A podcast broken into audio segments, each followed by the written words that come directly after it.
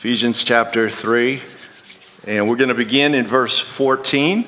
So, this morning we're bringing the series on the church to a close, and um, I couldn't think of a more appropriate place to end this series than with Paul's amazing prayer at the end of chapter 3. It's no accident that this prayer really connects the first three chapters, wherein Paul gives the indicatives, the declarations of what God has done. First three chapters of Ephesians are not telling you to do something, it's telling us what God has done. And in the last three chapters, beginning in chapter four, tell us the indicative, or the imperatives, what we are to do to live the Christian life because of what God has done. And so, what a beautiful connecting point that this prayer is. So, I'm reading this morning from the New King James Version, and I want to just read uh, verses 14 through the 19 to begin with. And then we're going to pray. For this reason, I bow my knees to the Father of our Lord Jesus Christ, from whom the whole family in heaven and earth is named, that he would grant you according to the riches of his glory, to be strengthened with might through his Spirit in the inner man, that Christ may dwell in your hearts through faith, that you, being rooted and grounded in love, may be able to comprehend with all the saints what is the breadth and length and height and depth, to know the love of Christ, which passes knowledge that you may be filled with all the fullness of God. And Lord, I pray for your Spirit to bring these unspeakably beautiful words to our hearts, that they would be real to us this morning. They are real. Let our hearts know they're real. Let us be overwhelmed with the power and the beauty and the expansiveness of this prayer and the reality it speaks to our hearts through Christ. That we may be rooted and grounded in the love of Christ. We ask this, Lord, in Jesus' name. Amen. I was listening to an interview this week by the late Tim Keller, author and pastor of Redeemer Church in Manhattan.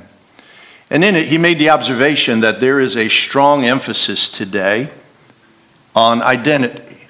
Identity, especially among young people. Identity is a big thing. There's a lot of focus on identity, a lot of talk about identity, a lot of importance and priority put on being who you are.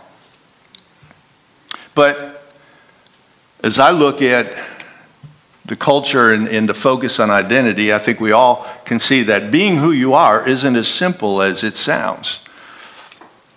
The focus on identity has not necessarily led to uh, a secure and deeper sense of identity. In fact, I think many struggle today and there's confusion and there's insecurity about identity. We are told we can change our identity if we want to. But if identity is who we are, if identity is who we be at our core, then shifting identities feels more like acting than it does like being. Identity becomes, he said, performative. Am, am I okay? Am I okay? And if I'm not okay, how about this? I'll try something else. I'll be someone else. Performative.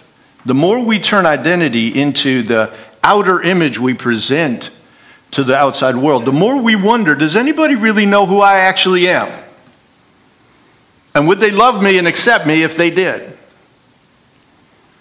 And, and I got to say, making it all the more tricky to navigate this whole identity thing is that with all the talk about inclusivity and acceptance and tolerance, it has never been easier to blow someone's identity up than it is today. With just one wrong post, you can devastate somebody's reputation.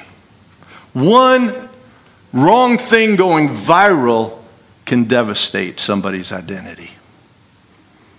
Tim Keller made the point that the gospel has the best message for those seeking their identity because, and this is what he said Christianity gives you the only identity that is received and not achieved. Isn't that good? The only identity that is received, not achieved. Jesus left glory to come to earth, to live and to die and give his life for us on the cross. And when we believe in him, our sin, which is the thing that breaks us from the relationship with God, is taken care of. And when we believe in Jesus, we can know that God loves us unconditionally. The one condition that blocked that love was our sin. And Jesus took it upon himself, out of love, by the way.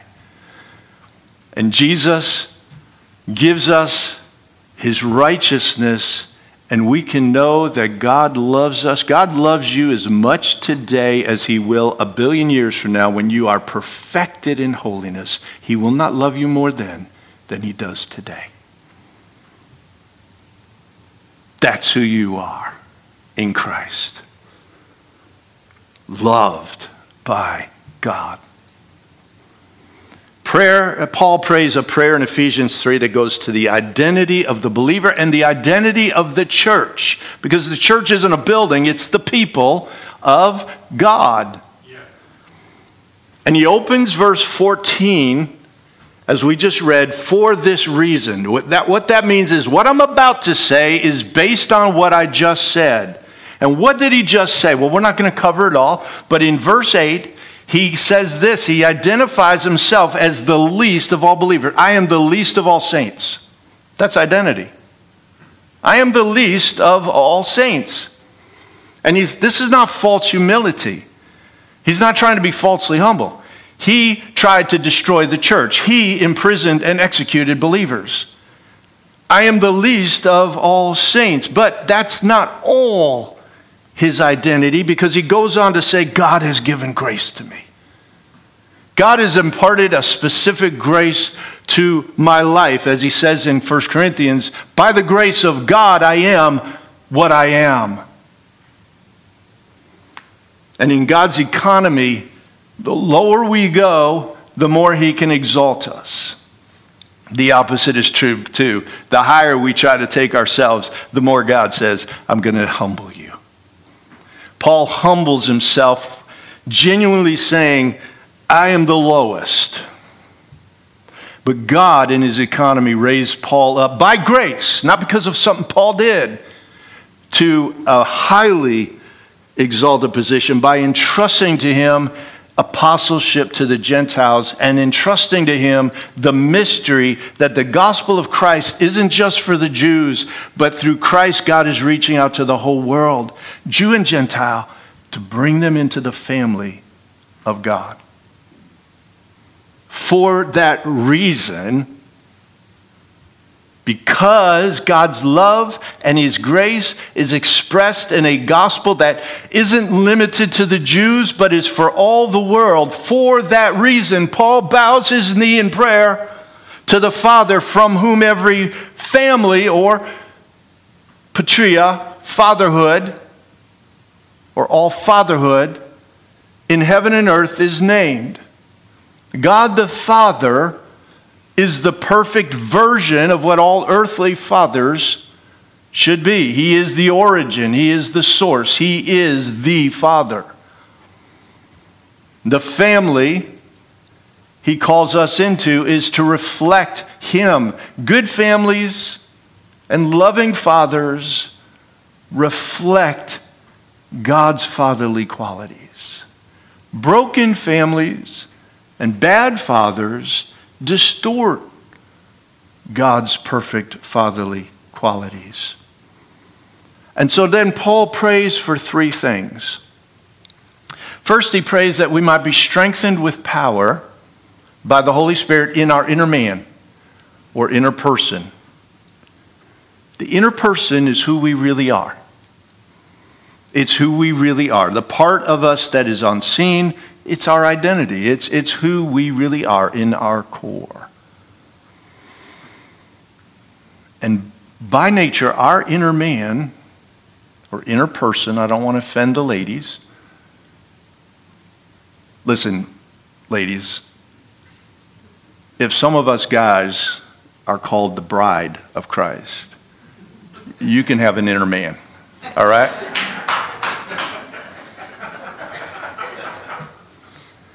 Our inner person is weak and needs to be strengthened by the Holy Spirit so that we might contain and we might carry the treasure of Christ in our hearts.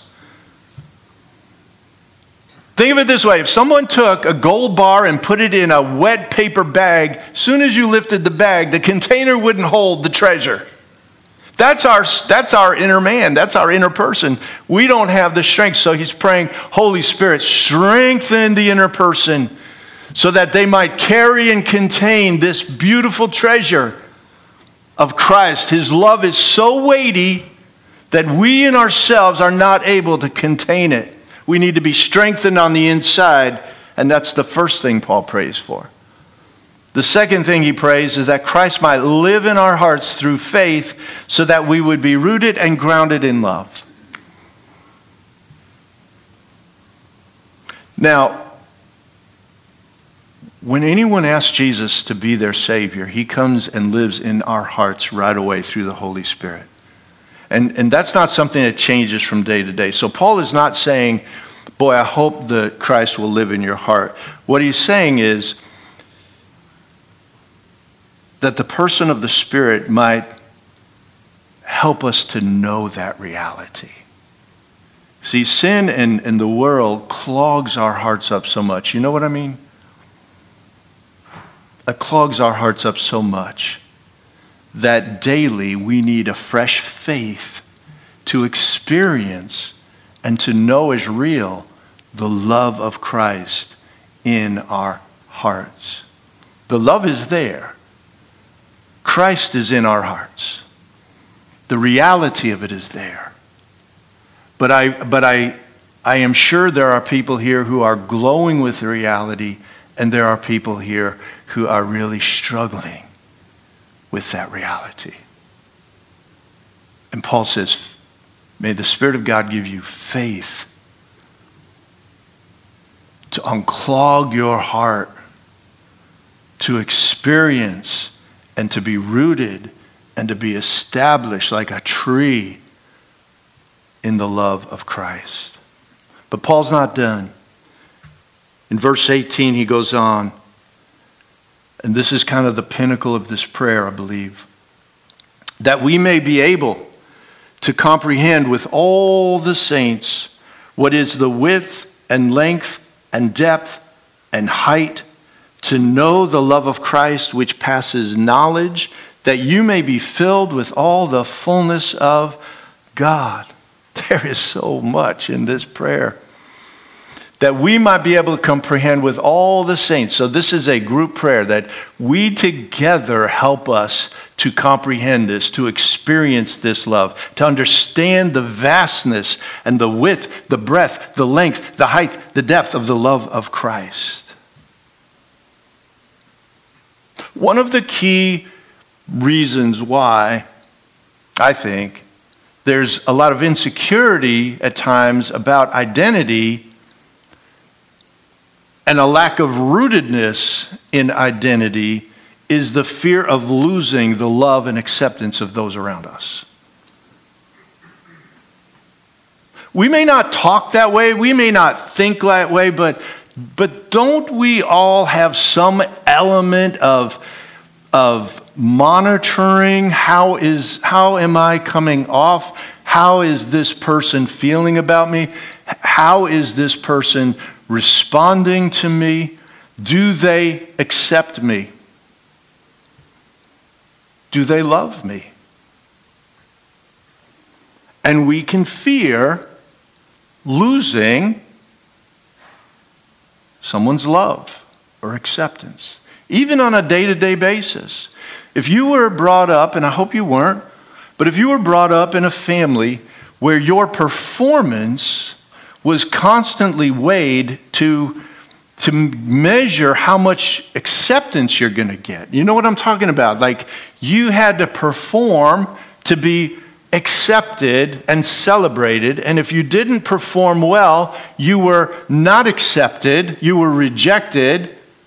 And so every day was a performance, or maybe you just gave up and stopped.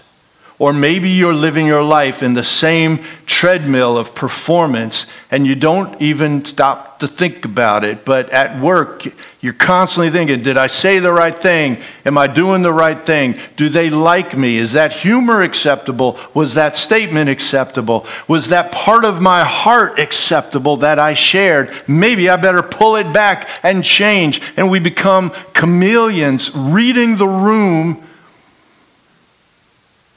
in order to not lose even strangers' acceptance. I think that, I think that goes on to some degree in almost everybody, to varying degrees. But this creates a pressure to create an identity that conforms to people's expectations. So instead of being who we are at our core, that's our identity, we act in a way that we think will be acceptable, but then that leaves us feeling unknown.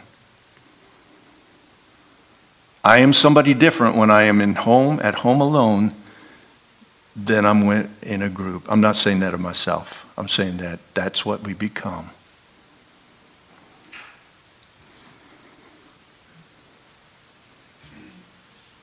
And that can be a lonely place. Loneliness doesn't come from being alone, sometimes it comes from not being real. Nobody knows who you really are.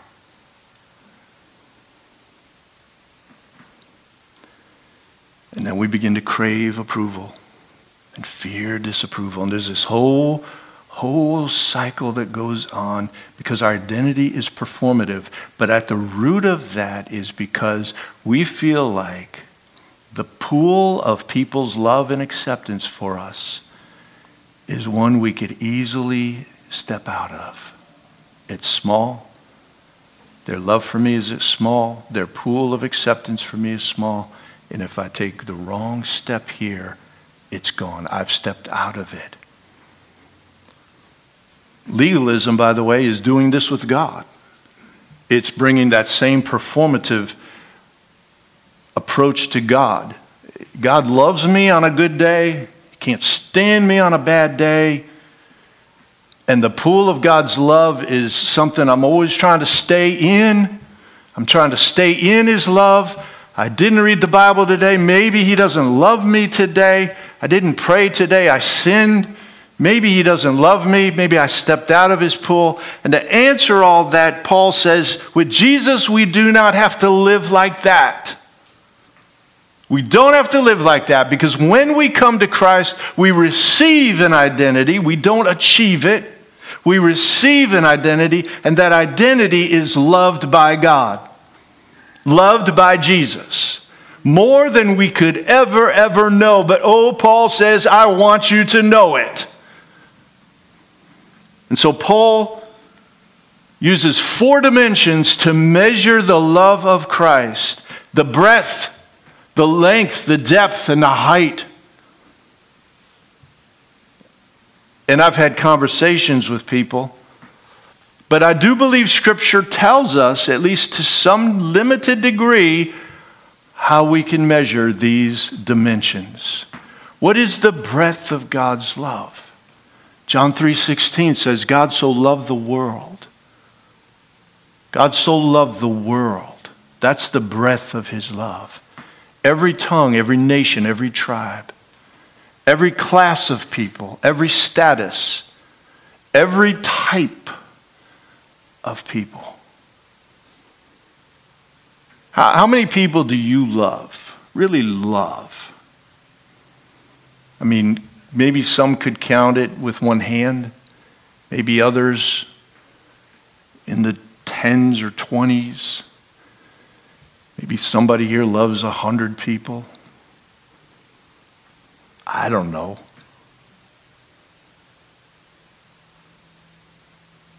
That God would love 8.1 billion people. And all people throughout all of history. What is the breadth of Christ's love? It's beyond our understanding, but it is the whole world. What's the length of Christ's love? Ephesians 1, verse 4 and 5 says that He chose us in Christ before the foundation of the world and in love predestined us for adoption. Before this world was created, He chose you, He loved you. You're no accident. And He predestined you. He made a destiny for you to be adopted before this world was ever created, in eternity past. He has loved you and He has loved me from before the world existed. He loves us with an everlasting love. So God will love you forever and ever. So, what's the length of Christ's love? It's from forever past to forever future. That's the length. You're not getting out of that. What's the depth of Christ's love? Ephesians chapter 2 says, When we were yet dead in our transgressions, we were dead. We were sinful. We were enemies of Christ, enemies of God. Jesus humbled himself, became a man, became a servant, and even went to the cross and then was buried in the grave. The depth of Christ's love. Ascending to the depths of shame, humiliation on the cross, hung there nearly naked, and then buried. That's how deep Christ's love went. And what's the height? Ephesians 2 also says that God has raised us up and seated us with Christ in the heavenlies. That's the height. We are seated at the, at the hand of God in the heavenlies. And 1 John 3 says, God so, the Father so lavished his love on us that we are to be called the children of God because that is what we are. The height of love to call us his children. I think, I think a parent's love gives us one of the best examples of God's love. We don't love our children because they do this or if they do that. We just love them because of who they are. Oh, we may not be pleased with everything they do. Sometimes they break our hearts. Amen. And sometimes they give us the greatest joys. Sometimes they annoy us. But we love them because of who they are. And that's just a dim reflection of the lavish love the Father has poured out upon us through Jesus Christ. So Christ's love is infinite in all four dimensions the breadth, the length, the depth, and the height. In Christ, we have received an identity that is rooted, grounded, and surrounded by the immeasurable love of God. We didn't earn that love. We can't lose that love. Nothing can separate us from that love. Romans chapter 8 our identity is secure in Christ. And Paul is praying that we get that that we are so strengthened by the Holy Spirit, we can carry some of that treasure with us.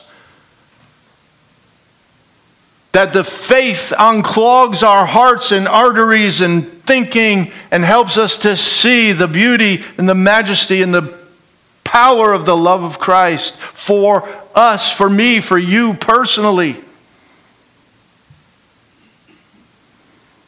So that we could know the love that surpasses knowledge. That doesn't sound like it even makes sense.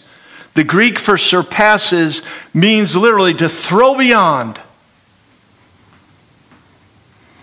Paul is asking the Spirit of God to give us a knowledge of the love of God that goes beyond ourselves, beyond what we could understand. It's kind of like the peace that passes understanding, a peace and a love that goes beyond our ability to understand it or to know it. But it's not beyond God's ability to reveal it to us. And then he says, so that we, here's the reason why, so that we, the church, might be filled with all the fullness of God. Again, don't read that too quickly. Because he's not just praying that we be filled with God. Okay, he's not just saying, he's saying, but filled with all the fullness of God. If you were to take a small cup down to the ocean, it'd be a very simple matter to fill that cup with ocean. You know what would not be easy? to fill that cup with all the ocean. That's what he's praying, with all the fullness of God, that we might be filled with all the fullness of God. I don't know how that's possible. I don't even really know what that looks like. But Paul envisions the church as the dearly beloved people of God, collectively reflecting to the world all that God is. all of who God is. So Paul is praying big, and he invites us to pray big as well. He closes his prayer with a doxology, which we read earlier, and it continues to challenge our faith and our prayers to be bigger. So read with me verse 20 and 21. Now, to him who is able to do exceedingly abundantly above all that we ask or think, according to the power that works in us. To him be glory in the church by Jesus Christ to all generations, forever and ever. Amen. This prayer is for us. All right? We're within all generations. Amen. We didn't slip over the, the cliff. We're in all generations. Paul ends this prayer by inviting us to pray big prayers. And he invites us to see how big they are by piling words on top of words. Paul could have said, Now to him who is able to do what we ask or think. That would have conveyed. Or he could have said, Now to him who is able to do more than we ask or think. That would have conveyed his meaning. He could have said, Now him who is able to do abundantly more than we ask or think. But he piles words on top of words and he says, Now to him who is able to do exceedingly abundantly above all that we ask or think. He wants us to know how big the Lord's Prayer ability is. Exceedingly abundantly above and beyond. He doesn't say above and beyond what we could ask or think. He says that we do ask or think. So Paul expects us to ask and think. He expects us to ask and imagine. Prayer. He's calling us to prayer according, and God does this work according to the power within us, the power already residing in us, the Holy Spirit. Pray that we see and experience that power and grow in it more. So we should pray big prayers, church. Sometimes my prayers are wimpy. Ah, or distracted. Can anybody relate to that?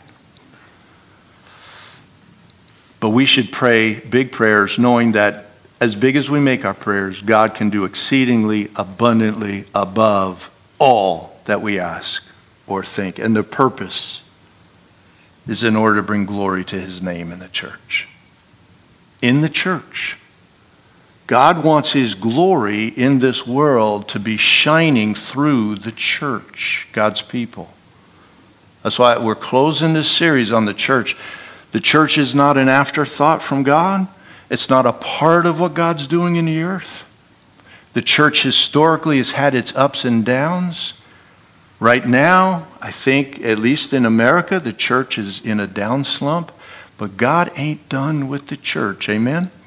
He's not giving up on the church. Don't get sour on the church. It's like somebody said about the ark of Noah it may be stinky and crowded and smelly, but it's the only thing floating. The church is the only thing floating. It's the only thing God, only thing Jesus is building right now. And he will bring glory through his church. He will bring glory through his church. What is glory? We don't use that word that much. It, it feels far removed from our lives. Or when we use it, we use it uh, to talk about things that often really are not very glorious. And yet, glory, though it may feel far removed from our daily lives as we're doing whatever, it is something our hearts long for. God has put a heart, a longing in our hearts for glory. For glory. And I don't mean glory for ourselves. That's what pride wants to do with glory. Pride wants to turn the glory in on ourselves so that we get glory. But that's an empty glory. That's a vain glory. There's no glory in that. That's a distortion of the God given longing we have for glory.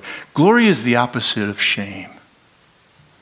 Glory is the opposite of a small life lived for small things we see glory in different moments in this world, and they give us a glimpse of the glory of God. When we see, I just saw the other day, shafts of sunlight coming around the clouds and then coming to earth, and you look at that and you think that's glorious. Or a glorious sunrise, and you think this is just an echo of the glory of the kingdom of God. But when we see an act of heroism or selflessness or compassion or nobility, we see glory. We see glory. God's glory, God's glory, which He, he is going to shine through His people. That is what everything in history is working towards. That is why he's done and does everything he does, is that he be glorified, because there's, it's what the, all of creation longs for. God is eager to display his glory in our lives and in his church. So, church, the biggest thing we can pray for for ourselves and for our church, you want to pray a big prayer? Pray that God is glorified in your life. Pray that God is glorified in our church and that God is glorified in his church. That's a big prayer. God be glorified in my life. When we close our eyes, finally, it'll be like, God, I, pray that you've brought glory to your name through my life. And the same for our church. So I've been ending the messages with challenges. The challenge for us comes straight from this passage. It's Pray for ourselves and for one another to be strengthened by the Holy Spirit that we might know, experience the measureless love of Christ. Just breathe it in. Just breathe it in. All the inner turmoil. Am I doing enough? Am I doing there? Does God love me? Does people love me? Does this? Breathe in. Rooted and established in the love of Christ. Oh, you didn't achieve that. You received it. Breathe it in. Soak it up. Put your roots deep into it. The measureless love of Christ. And then let's pray that God be glorified by others coming to know that love. Amen that those who are far from him come to know him. And the love that their identity is searching for. And they will never find their identity apart from God. They will never find their true identity apart from the one who created them. So pray that God would glorify his name by leading many to him. That's my encouragement for you this morning. And if you're not a Christian, if you're not a Christian, I want you to know that God loves you. God loves you intensely. He loves you deeper than you could possibly know. You don't have to earn it. You don't have to come and I got to do this and I got to go to church and I got to do this and that. He says, believe in his son. Because his son came and gave his life for you on the cross in order to pay for your sins so that God could be just and the justifier of your soul. Believe in the Lord Jesus Christ and you will be saved, the Bible says. Believe in the Lord Jesus Christ. So I want to encourage you. You can resist them, you can say no, but I encourage you not to. Nobody loves you in the whole universe more than Jesus Christ does. Come to him today. Receive him today. Put your trust in him today, and he will receive you with open arms and a love that extends from eternity past to eternity future.